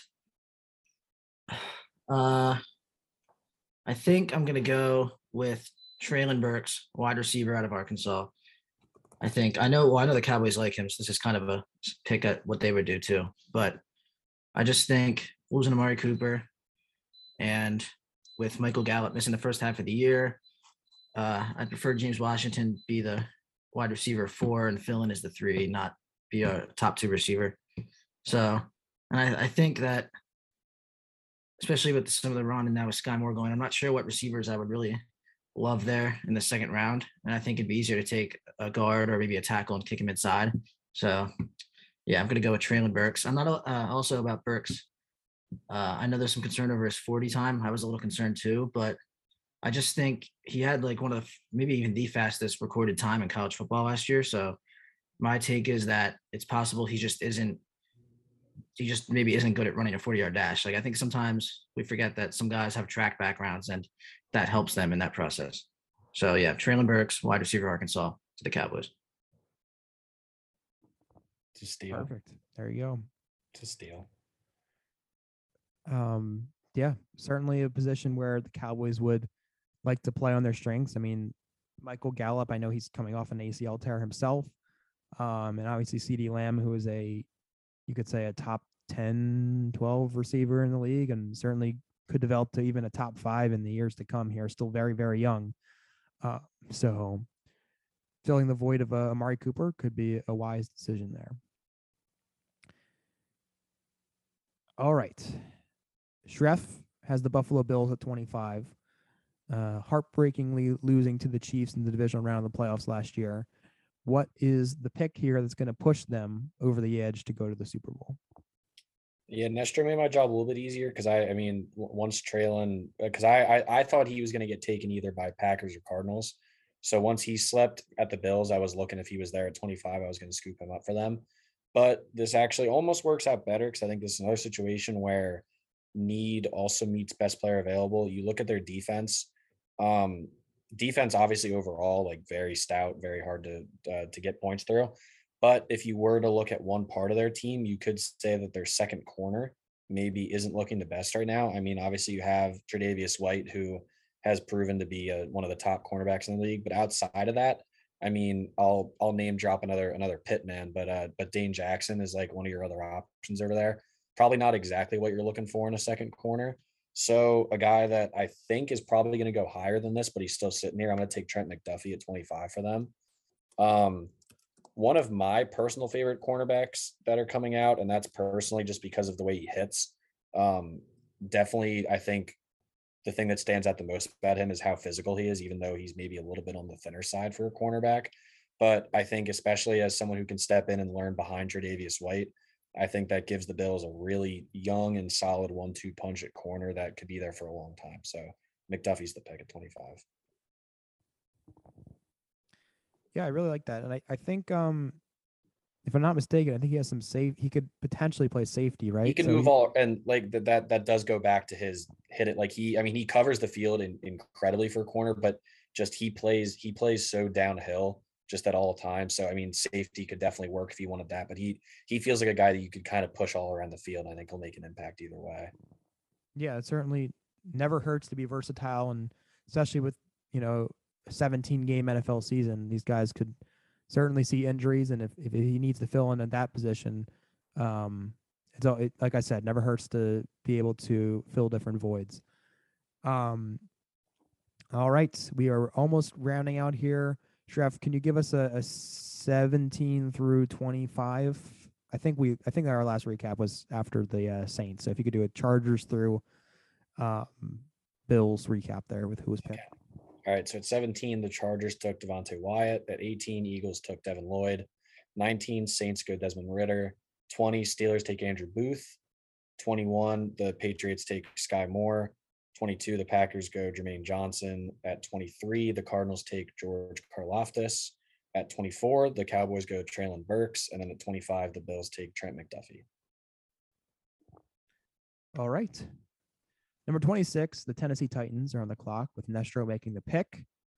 And I know we'll potentially be having a Titans fan listening. So please don't take this decision lightly. And the floor is yours. Who are you picking here at 26?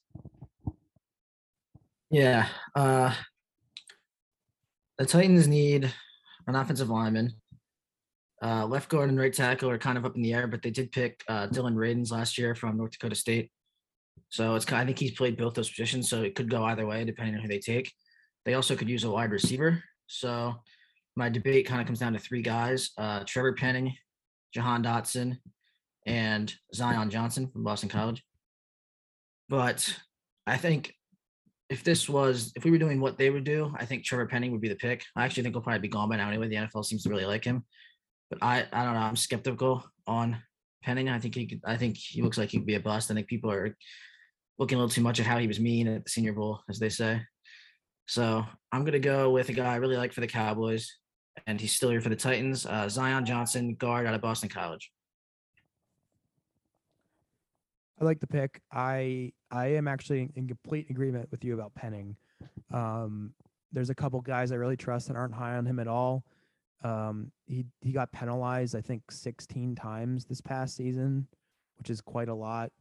I think he has some holding tendencies, and I think the level of competition that he plays in, because he's at UNI, I think is definitely it could be a little bit of a wake-up call going right from then to the NFL. And that's not to discount all small school guys, because at a certain point, if you can play, you can play. Doesn't matter where you are.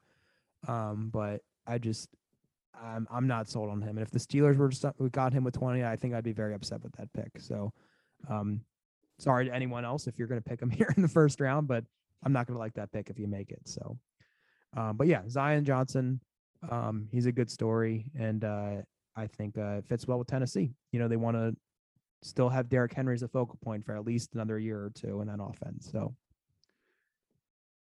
all right, 27, Tampa Bay Buccaneers. Jack, you are on the clock. Okay, so Buccaneers, last couple years don't really have any holes. Like, it's hard to find a hole in this team, honestly. I think I guess the only one I really identified, I think, is going to be somewhat a replacement for Ndamukong Suh, who's no longer there. With this pick, I'm going to go with Ajabo, David Ajabo. Everyone has seen the video of him getting hurt at his pro day, right? Pro day, right? Or combine. Yeah, it was pro day. Towards ACL. Was it Achilles or ACL? I think it was Achilles, right? Achilles, yeah. Before that, he was projected to go higher. He's fell because of it. Do you think he's projected to fall out of the first round? Or is he right in the fringe, maybe? It's going to be tight. I'd say like either really late first or early to mid second, maybe. I don't know. Okay. I think that's pretty accurate. Right. What Trev said. That feels like a guy where, like, if it gets to the second round, there could be teams that maybe don't necessarily need a guy right away. That could be like right, and that's the Bucks, I'd say. Correct. Yeah, I agree. I mean, they're good enough without him. Like, they don't need a guy to be plug and play and be a difference maker in their team. They're a contender without their first round picks. So I think this is a good fit for him to develop, to get healthy and develop a little bit and get his feet back under him. Even like take the whole year off, we could probably manage. So that's my pick, Ajabo for the Bucs. Makes a lot of sense. Take a chance on a guy that otherwise would be higher up in this list. So I like the pick. And I do have a question for you though, Jack. Did Kenny cross your mind at all? Yes. Why pass on him here?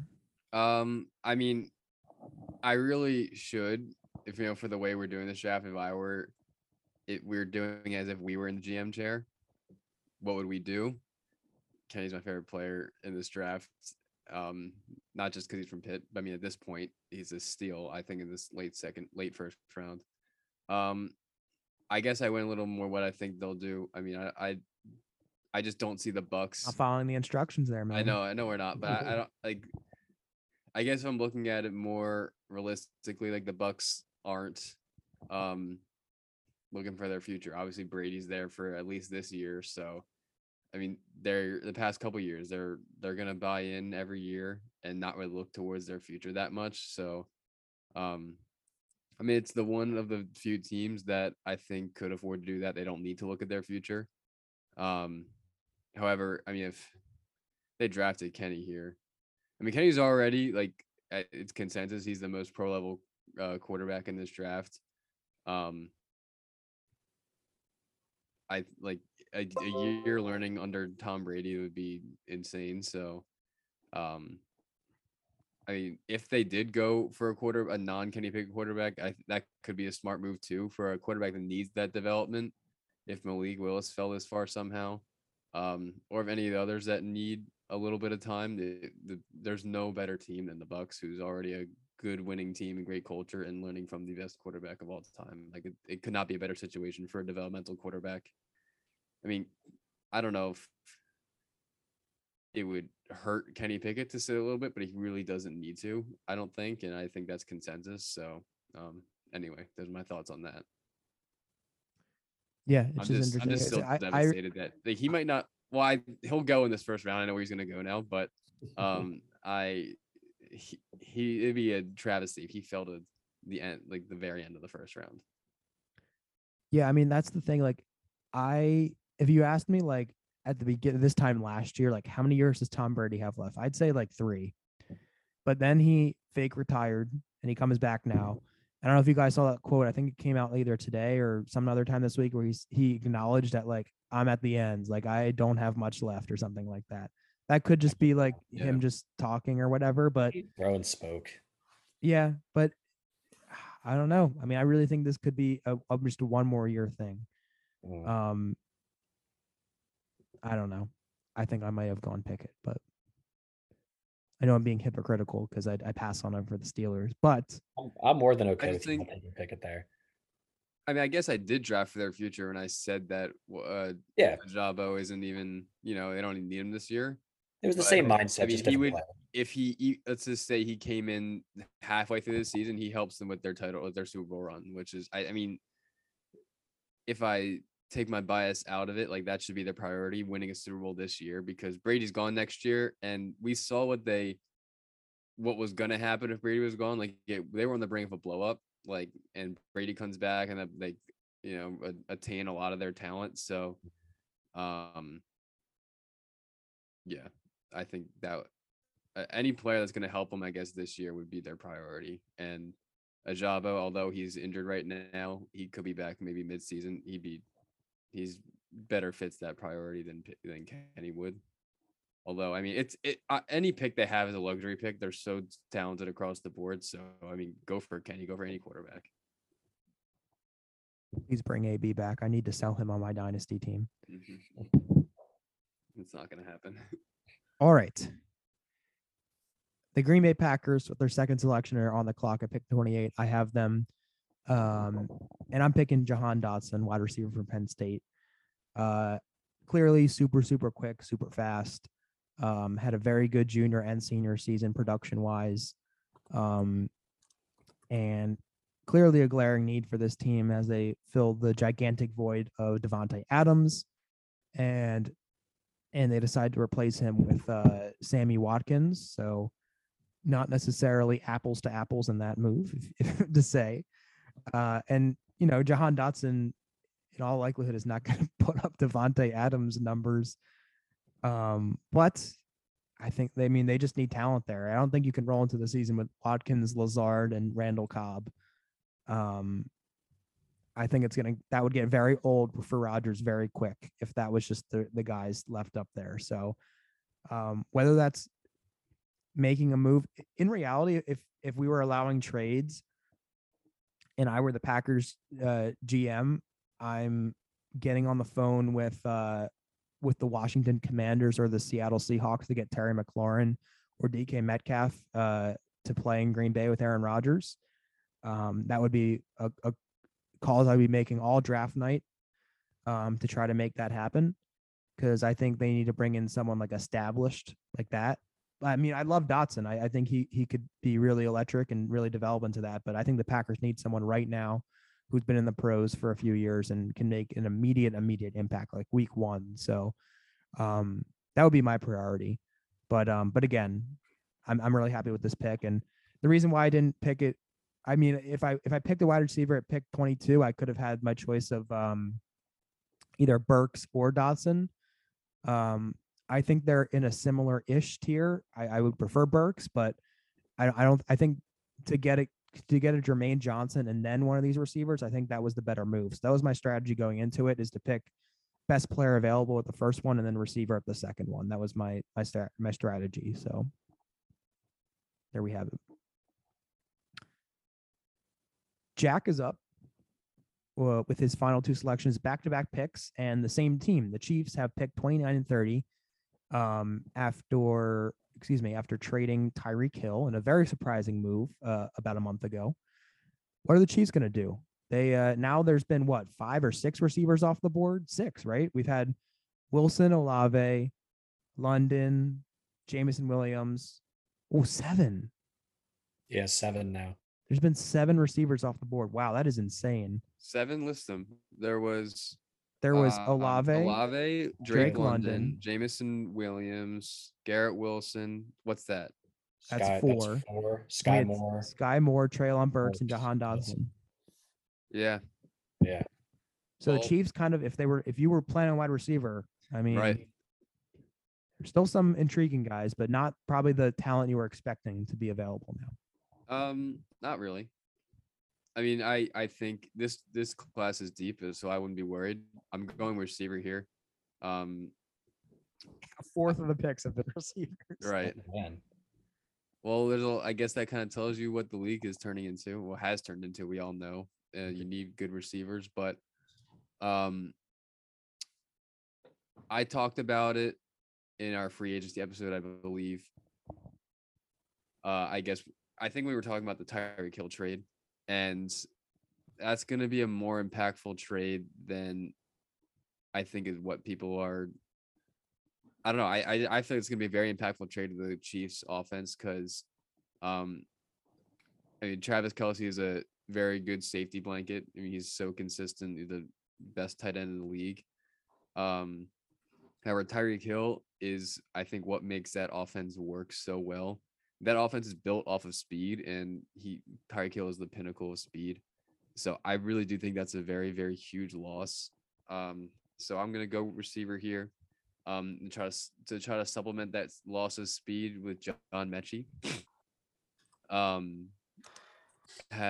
He's a very fast receiver. He went to his 40 time was 4.36.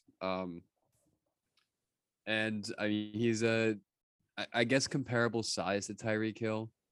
I think he's listed at 6 feet, maybe exactly. And I mean, the biggest reason is you can't not trust a Bama wide receiver. I mean, I feel like they pump out. If this happened, this would be the third consecutive year they pumped out two first-round receivers, I think. No, Jerry Jeudy was the only one in 2020. But last year, Devonta Smith and Jalen Waddle. I mean, they pump out receivers and they seem to produce in the NFL. So that's good enough for me. I'm going to go with John Mechie. A tough one. There's a few receivers I liked here. I like George Pickens a lot. I watched a lot of film on him a couple years ago when I watched, I think, every snap of DeAndre Swift in his last season at Georgia. And I just remember George Pickens was a freshman at the time. And like every play he stuck out. So he's someone I've had an eye on for a while, but I just think the size and the speed of John Mechie is more ideal for what I am picturing for the Chiefs in their loss to Tyreek Hill. Makes a lot of sense. Two very good years production-wise, especially last year with 96 catches, 1,142 yards, and 8 touchdowns. Similar to Williams, though, he did tear his ACL in the SEC championship game. So that is, you know, something to note. It's not the end all be all, like Shref said in today's NFL. So that is something to note, though. But yeah, I mean, when was the last time a Bama receiver kind of completely busted?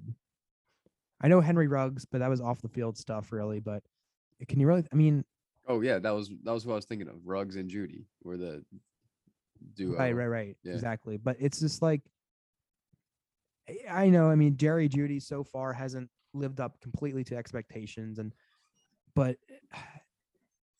they're never like complete busts, right? Like they're always at least somewhat productive. Yeah. And especially if you're going to Patrick Mahomes, like, yeah, I don't know how you could be like, I mean, I feel like it would work out somehow. So that's a good pick still. Yep. Who are you going with next? Right back here on the clock. Yep. I think another need you could say they have, opposite side of the ball, and they have, well, hopefully now they have John Mechie, and their like number one passing attack, wherever you want to rank them, is stays the same or up to par, that Mahomes can keep them in shootout games, but they are susceptible to the pass. They're sixth worst last year in passing yards against, and likely losing Tyrann Mathieu. So I'm going to go with the safety here to supplement the loss of Tyrann Mathieu, similar to as I did with Tyreek Hill. I'm going to go with Daxton Hill, Michigan safety. Pretty much just a replacement for Mathieu. Try to help contain, when they get in those shootout games, what we saw in the divisional round against the Chiefs. And, they've been in that throughout the year and the past couple of years. But, Daxton Hill. I think he played safety, or he played some corner, I believe, or slot corner, I read in college. So you have some versatility there to help cover all different parts of the field, but he'll primarily play, at least I envisioned him primarily playing just that back roaming safety as Tyrann Mathieu was for them. So, yep, Daxton Hill is my pick. Yeah, certainly good pick. They did bring in Justin Reed from the Texans. So they did address a little bit in free agency, but again, still need some depth there. And Mathieu is been fantastic for them, as he has been his whole NFL career. So definitely a big loss to make up for it. Two more picks to go. Both belong to Shref. We have the reigning AFC champion Cincinnati Bengals. That feels weird to say, picking at 31. What are the Bengals doing after a very surprising season, which they are almost the Super Bowl victory? It was just in sight. So what are they going to do here at 31? Yeah, I had a guy like completely in mind at this pick, but now with the way that this is going, especially with this run on receivers, the guys that are kind of falling down are standing out a bit. So that's what I'm going to do, especially because, like we said, this is what I would do. So in this situation, if they were at this point, I'm just going to take Nakobe Dean for the Bengals here. I think it's obvious that they're probably not going to go on the offensive side of the ball realistically. I mean, you obviously there were all the O-line conversations, but they clearly went out and did something about that to the point where I don't think it's necessary to spend a first-round pick on it. Corner was definitely in contention, but at the same time, I think this is a team where, especially with Nakobe Dean, where I think one of the things that has kind of maybe pushed him down boards is people seem to think that maybe he isn't like an every down guy. But like the way I kind of envision it, especially at least in this Bengals defense, would be kind of more of like the sub linebacker role where he can get to the QB, but then he's also flying around the field in coverage when needed. And also he becomes more of a rotational guy, which is, I think, especially for a Bengals team that had so much success and probably wants to build with the same guys, bringing in someone that kind of offers a change of pace on that defensive front seven, I think is a good idea for them. And just brings in another fresh body that can kind of build with these younger guys that they've kind of grown into a real team here. So the fact that he slipped to 31, I think, is probably not going to happen in real life. But if it did, I think this would be a home run pick for the Bengals. Yeah, good case of best player available. Yep. That you thought. So, yeah, I mean, they bring in La'el Collins, so that's a good tackle addition. I mean, maybe they want to go after the interior of offensive line. They brought in Collins, and they brought in who'd they bring in from the Bucs? I'll check real quick. Didn't they bring in a Bucs lineman? Is it Kappa? Yeah, I think they brought in Alex Kappa as well. So they addressed both the inside and outside. So, like, obviously O-line was in my head originally, but at the same time, if a guy like Nakobe Dean's sitting there, I don't think you pass that up if you're a team that's already looking towards contending. Right. Fair enough. All right. We all know who it's going to be, but Detroit Lions, let's make the pick official to round out our mock draft here. 2020. Yeah, I'm torn on this because like, I'm very upset that he fell this far, but I'm also glad that I'm the one that gets to make the pick. So I can be the one to also talk about him a little bit. I know we could probably have words from all three of the other people here, but I'll kick it off. So I'm going to take Kenny Pickett here. If I'm the Lions in this situation, you can't pass him up. I feel like at this point, and like, that's not even me being a homer. If someone like that falls that far, it feels like you have to do it. And then if you're looking at like situation on the Lions too, like Jared Goff and Kenny Pickett, like just feel very similar in a lot of ways. They really do. It feels like an easy pick to make. Obviously, at the beginning of the draft, you get a real like blue chip player in Travon Walker that you can build on the defensive end of defensive side of things. Pickett, I think this is an ideal situation. Obviously, he could step in instantly and probably be a starter somewhere and be serviceable because, as we've said before, and if we're talking about pro ready, he's definitely the number one guy in this. But you're giving him a year to learn behind Goff. You're giving him a younger offense that could kind of grow with him in that situation, which I like as well. I wouldn't love him stepping into a team that already has like established guys to where he's kind of playing catch up. I like, especially seeing what like Burrow's done and like what maybe even what like a Josh Allen's done, where like you're kind of growing with these people on your team, I think has proved to be very valuable in this league. But if we're going to talk about Pickett as a prospect, we can start off with the small hands. I know that that's obviously going to be a huge topic, but once again, going to the Lions dome doesn't matter as much. Conditions aren't going to affect it.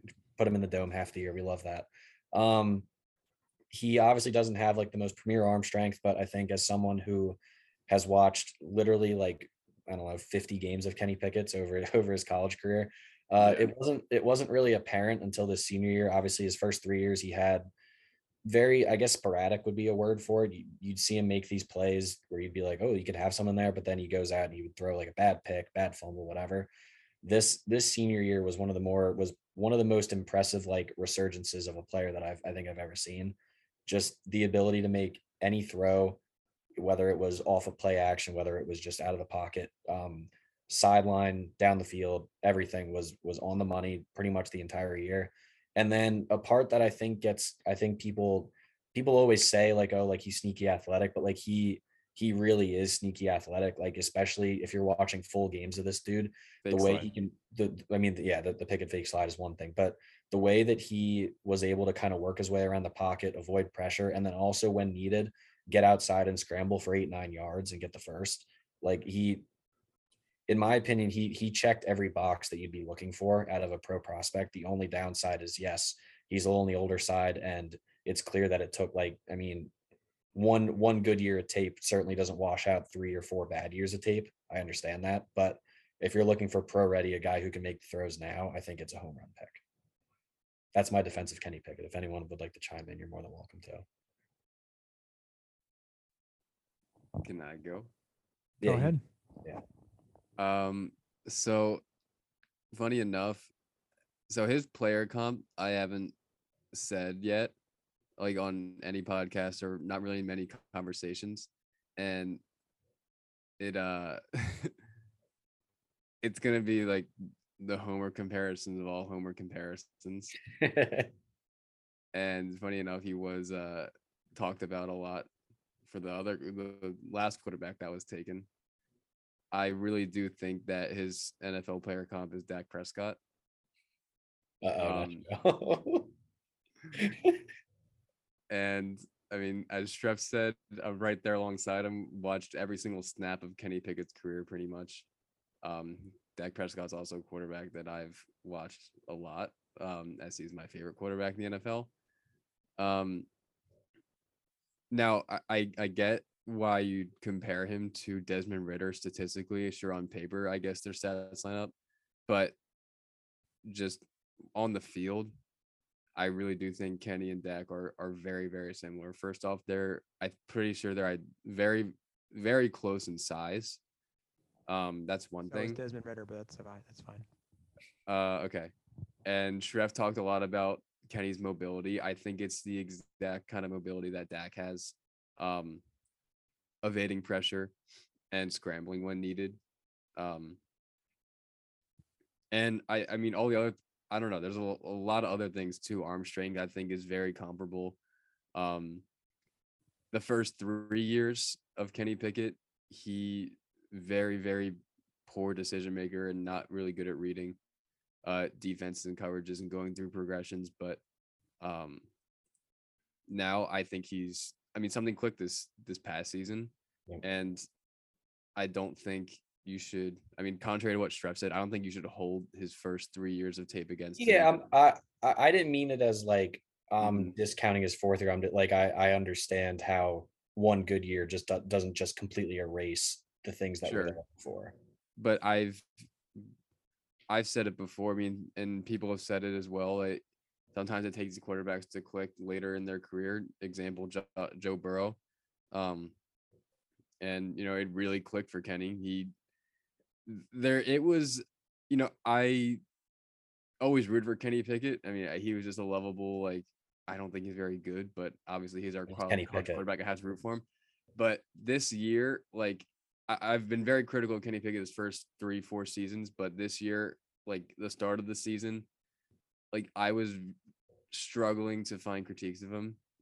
And he was consistent the whole year. Like he didn't really have many bad games nor plays. So I don't know, I guess that's enough about the pros of Kenny Pickett. Do you open the floor? Do you guys want to talk about? Yeah, let's hear the other cons. No, I mean, I really don't have much else to say. I mean, just because I really like Desmond Ridder doesn't mean it's not like, it doesn't mean because I like Desmond Ridder, I have to not like Kenny Pickett. It doesn't really necessarily work that way. It does mean that. Oh, okay. You're on one side or the other, Mitchell. Come on. No, I think he'll be a fine NFL quarterback for sure. Yeah, he really put it all together this year, like you guys said. And I think it was interesting, like I think TJ said it, Jack, when we were golfing, but like if you swapped Bryce Young and put him on Pitt and put Kenny Pickett on Alabama, like Kenny would win the Heisman. Like I think they just what? Yeah. No doubt. Yeah. Exactly. So yeah, I don't know. I think he's gonna be, I mean, if he was 32 in the NFL draft, I mean, I feel like no matter what your thoughts are on this quarterback class, I mean, I think anyone would have to agree that that's like great value. And it's not going to happen, but I think anyone would have to think that, right? I mean, that's just still. If they fell to the Steelers at 20, that's great value. Right. Exactly. So, you know, I don't think anyone would debate that it's a good pick. There's no other way around it. I was going to say too, if you're getting towards this back half of the draft, like we've seen it before, like the Ravens did it with Lamar, like if he's falling towards this back half, all of a sudden you're going to have these teams that maybe don't need a QB right now, but could be needing one in a year. I mean, obviously the Saints don't have as much draft capital, but if you're like the Panthers or something like that, and you're sitting in like the front part of that second round, and Kenny's sitting there at 32, you might try to trade up for that too. Exactly. That fifth year option is so valuable to have as a first round pick. So yeah, exactly. Totally. Even if it's not 32, even if it's getting towards like a little bit earlier for some reason, but yeah, no, I totally agree. And yeah, just for the hypothetical fit for the Lions as well. I mean, even if he's not ready. I mean, Jared Goff at worst, I feel like is a high-end backup in this league and probably like a low-end starter, but still it's not like a guy that it's not, again, I just feel bad because I picked Malik Willis for the Seahawks. I feel like I'd be throwing him into the fire at that point because Drew Lock, I just is not good at all. Yeah. But you know, Lions building something there. That's part of what I said. I prefer weapons. Yeah, I prefer with these younger QBs. I like when they come in with these younger weapons so that it like you kind of grow as a unit instead of like one guy kind of having to play a little bit of catch up with all the other veterans on the squad. Like I like the idea of the QB kind of building with his receivers throughout the years. Exactly. All right, Treff, read us off the entire Hogline 2022 NFL mock. Oh boy. Okay. So number one, the Jags, Aidan Hutchinson. Number two, the Lions, Travon Walker. Number three, Texans, Kyle Hamilton. Number four, Jets, Kayvon Thibodeau. Number five, Giants, Evan Neal. Number six, Panthers, Ike Okonwu. Number seven, Giants, Sauce, Ahmad Gardner. Number eight, Falcons, Chris Olave. Number nine, Seahawks, Malik Willis. Number 10, the Jets, Drake London. Number 11, the Commanders, Tyler Linderbaum. 12, Vikings, Derek Stingley. 13, Texans, Charles Cross. 14, Ravens, Jordan Davis. 15, Eagles, Jameson Williams. 16, Saints, Garrett Wilson. 17, Chargers, Devontae Wyatt. 18, Eagles, Devin Lloyd. 19, Saints, Desmond Ridder. 20, Steelers, Andrew Booth. 21, Patriots, Skyy Moore. 22, Packers, Jermaine Johnson. 23, Cardinals, George Karlaftis. 24, Cowboys, Treylon Burks. 25, Bills, Trent McDuffie. 26, Titans, Zion Johnson. 27, Bucks, David Ojabo. 28, Packers, Jahan Dotson. 29, Chiefs, John Mechie. 30, also Chiefs, Daxton Hill. 31, Bengals, Nakobe Dean. And then 32, Lions, Kenny Pickett. Sweet. I love it. This is a lot of fun. I was looking forward to this all week. Glad we could do it, and God bless anyone who listened to this entire thing. Mm-hmm. Proud of you guys. I don't know what time exactly we started. It's probably like 8:50, and we had like a brief intermission, a little break. This is gonna be like an hour and 45. It was maybe right around hour 45. Yeah. It ended up being about what we expected. Okay, yeah, not quite. I think our longest, Jack. We definitely had a 2-hour episode for sure at one point. So, all right. Any notable people that are, I guess, would be hypothetically available in the second round here that we didn't get to that stands out to you guys? I'm trying to think of some. I think Trevor Penning's definitely going to actually go in the first round, I think. I don't know where, but somewhere. He's the main one that stands out, I think. I think we covered all the main guys pretty well, though, honestly. What was I thinking? I've heard a lot of buzz about Bernhard Raymond from tackle from Central Michigan getting some late first round buzz. So he's someone that another smaller school guy that could tackle that can get into the first round there. Was Nakobe Dean taken? Yeah, Bengals 31 by Shref. Oh, right. Yes. I've seen Nick Benito, edge rusher from Oklahoma. I've seen him a little bit in some first round mocks. I think there's a few safeties that I think could go to. I know what's the Georgia? Is it Lewis? How do you say his last name? Is it Seen or Sign? Sign, Seen, something like that. He's one, and then that Baylor. I guess he's a corner. Jalen Petre, Piter. I don't know. Weird names. Do we think that it's definitely? We selected three quarterbacks. Where do we? Do we think that will happen? I think those three guys. Yeah. I don't think Corral or Howell will make it in the first. I think Corral could maybe slide in there, but I do think it ends up. I think three is the number, no matter which three it is. I think I'd be shocked if more than three are going. Because the other things that I feel like, obviously draft analysts are going to have to talk with the QBs, but it sounds. From what I've seen, it sounds like NFL is very off on most of these guys. I don't think people are going to be trying to trade into the top 10 to take quarterbacks realistically, but who knows? I don't know about that. We'll see. I guess we say that every year and it still happens, but we'll see. Yeah.